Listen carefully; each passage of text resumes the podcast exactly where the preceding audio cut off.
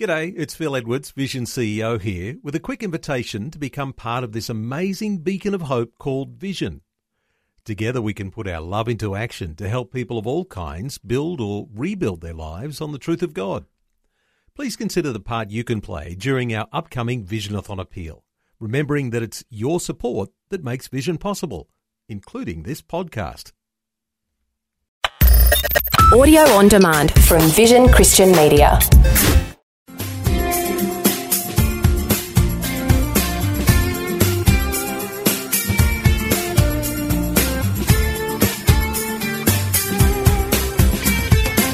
We are learning about Jesus Christ, the bread of life. This is found in chapter 6 of John's Gospel.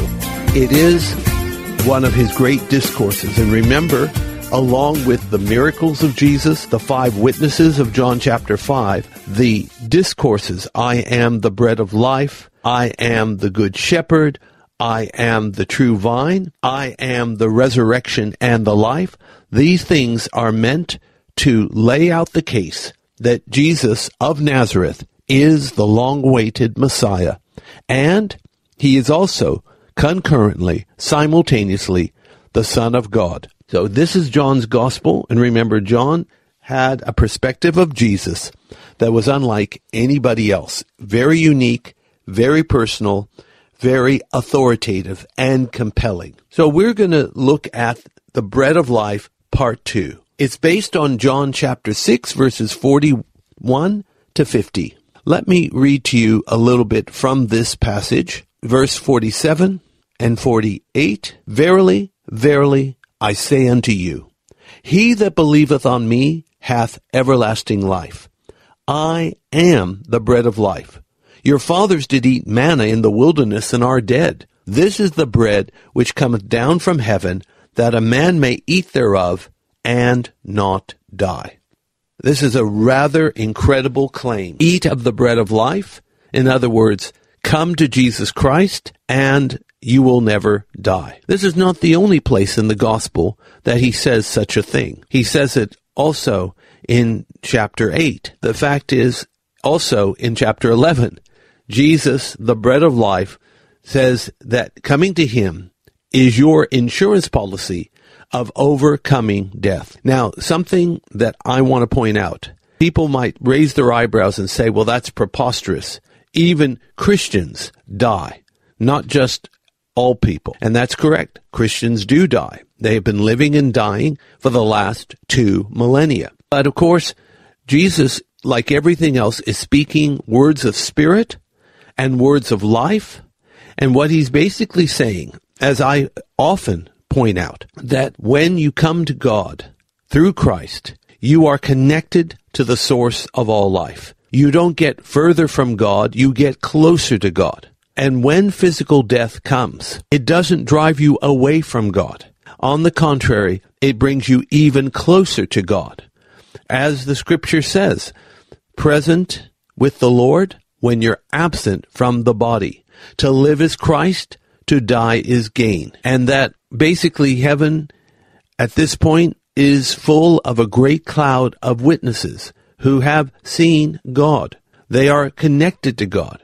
They are more alive now than they were when they walked the earth. And so we're going to learn more about the bread of life part two in this lesson. But it begins with murmuring because basically the Galileans, even though they've been receptive to Jesus much of the time, now when he's getting into the quote unquote deeper teaching, they are divided.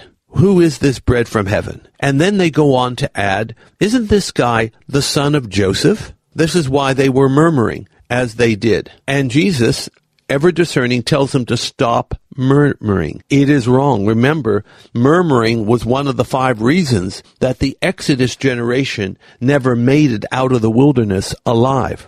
Then Jesus goes on to say, look, the only way you're going to get it about my words of life is God the Father has to draw you to me. Not just draw you to me, but through the Holy Spirit grant you the new birth. Because we're going to learn to be taught by God and that nobody has seen the Father except the Son who has come from the Father. Therefore, the Son knows what he's talking about because of his proximity to the Almighty, that those that will now believe in the Son will have everlasting life because the Son is the bread of life. Worldly manna only helps a little, but this manna lasts forever.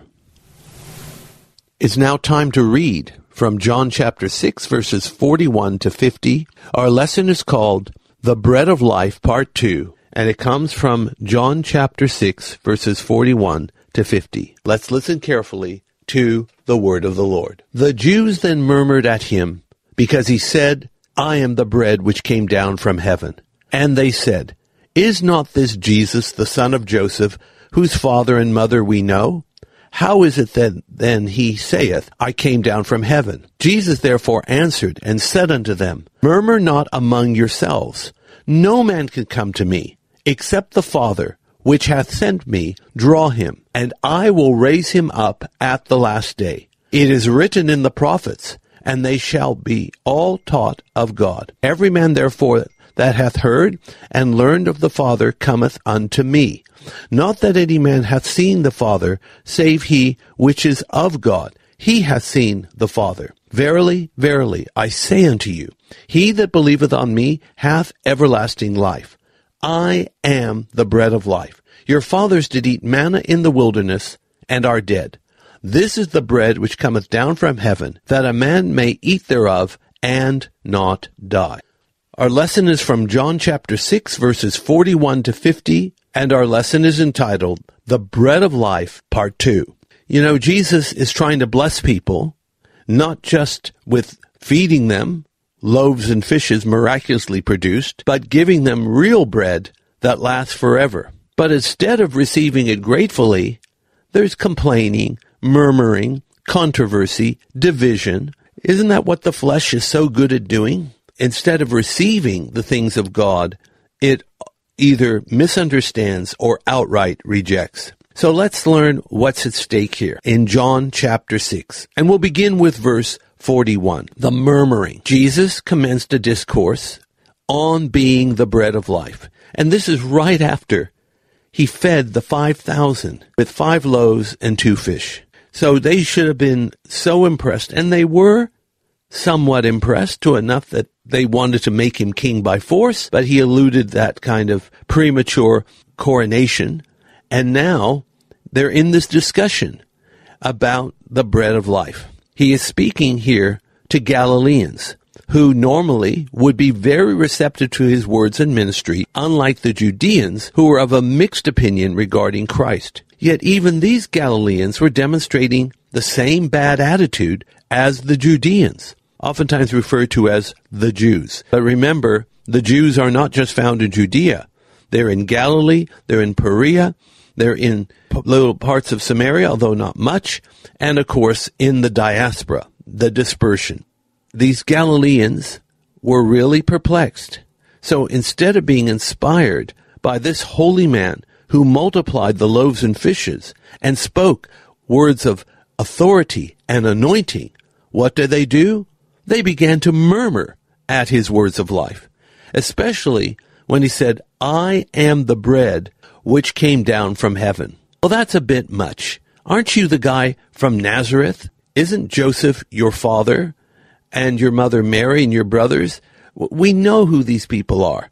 I mean, how can you, being from puny Nazareth, in fact, being from a city that probably had no more than 300 in it, in other words, it's a village, not even a town or city, how can you say you came down from heaven? Part of the issue of the murmuring John 6:42 is because Jesus was the son of Joseph and his wife Mary were known to the people. Therefore, it was a startling claim that he said he came down from heaven. This is a phrase used 6 times in John chapter 6 in verses 33, 38, 41, 50, 51, and 58. This man from Galilee is making the claim, the uh, amazing claim, of having a pre existent heavenly origin. Now, when you allude to having a pre existent heavenly origin, you know what that means? You're equating yourself with God Himself. How can this, such an audacious claim be made? Well, the short answer is Jesus makes this audacious claim because it's actually true. So therefore, Jesus, being ever perceptive as he is, in John 6:43, he commands the people to quit murmuring among themselves. Murmuring is wrong. Furthermore, murmuring, as I've shared, was one of the reasons the Exodus generation died in the wilderness rather than making it safely to Canaan. Now you can read the five reasons for why the Exodus generations died in the wilderness in 1 Corinthians chapter 10. So stop murmuring. And by the way, may I add my two bits about all this? You can either be a murmurer, a complainer, a criticizer, a vilifier, just basically speak negative and dark about everything and everyone, or you can do the opposite. But think about it. If all you do is the negative talk, nothing gets solved. And in fact, the hole that you're digging gets ever deeper. We can change our attitude and instead start praising God and thanking people and trying to see the best in everyone. Sure, everyone has faults and everyone needs their sins forgiven. But at the same time, we're all made in the image of God. We are a reflection of Him to some extent. And we need to recognize that and treat people accordingly. As the old trite adage says, you can attract more bees with honey than with vinegar. So Jesus is telling them in John 6:43, stop it. May the murmuring come to an end. And then he describes in verse 44 God the Father drawing them. He explains this clearly. No one can come to Christ except the Father in heaven, the one who sent Jesus, draws them unto the Son. Salvation is solidly by divine initiative. All who God calls will be raised from the dead on the last day. And that's important. God is drawing people to himself. And let me also assure you, God is not, how should I say, partial, picking and choosing. God wills that all people be saved and come to a knowledge of the truth. But depending on where they are, depending on whether they're open, depending on just the sovereignty and grace of God, people will be called by God to come to Him. I am certainly not sure that all of them will respond positively. In fact, there's a good chance they don't, but many will. After all, we have a free will. If we didn't have a free will, then we can't be rightly judged for actions that we had no control over. That wouldn't be justice. No, God is just in all his ways and holy in all his works. So he does the calling, but it's up to us whether we respond or not. So all who listen to God, as I said, will be raised on the last day. John 6:45. What do we learn here? Jesus quotes from Isaiah 54 verse 13. They will all be taught by God. It could very well have been part of the synagogue reading for that week, the Torah portions or Tanakh portions, making it fresh in the minds of hearers. Now, our ultimate teacher is divine. Everyone who hears and learns from the Father by the various methods which he communicates, for example, his word, by his spirit, will invariably end up coming to Christ. It can't be any other way. If the Father is drawing people, He's not going to draw them to a variety of different pathways. He's going to d- d- put them in touch with the pathway of His choosing, and that we believe is the gospel. So we shall all be taught by God. And of course, when we listen to the Bible, we're being taught by God. When we listen to the Holy Spirit, we're being taught by God. When we take to heart the very words of Jesus and apply them, we're not only taught of God, but we are obeying God in the process. All this is part of what we call the fear of the Lord. To come to God, listen to God, obey God, worship and serve God. This is the godly fear that is so pleasing in his sight. Then another incredible thing. John 6:43. Seeing the Father. Jesus Christ, the Son, bolsters his credibility by his testimony and also by his experience.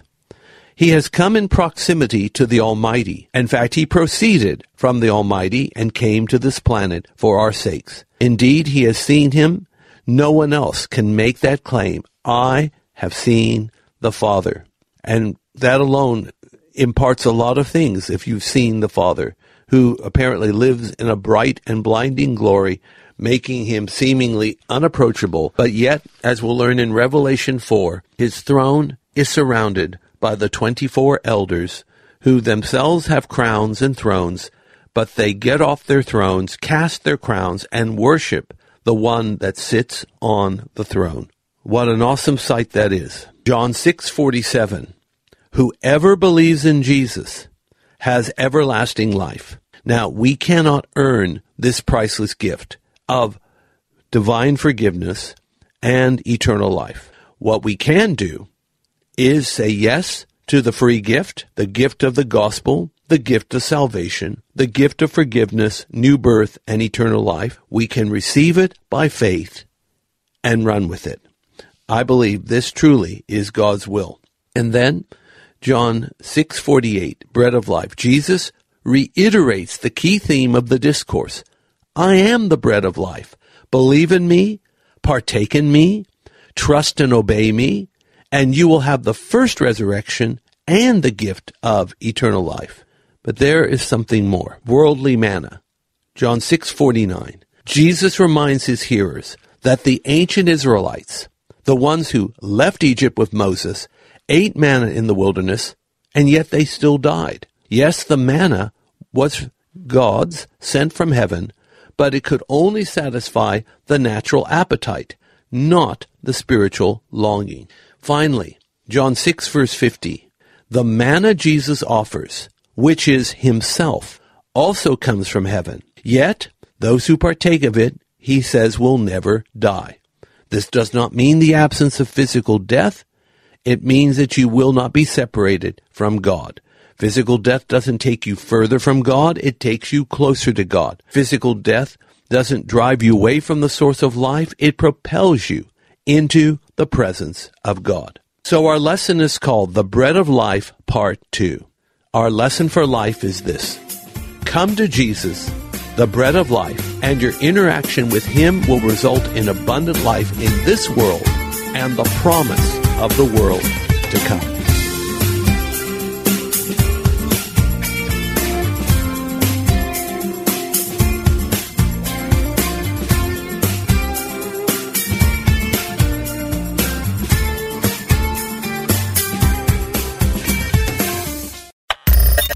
Thanks for taking time to listen to this audio on demand from Vision Christian Media. To find out more about us, go to vision.org.au.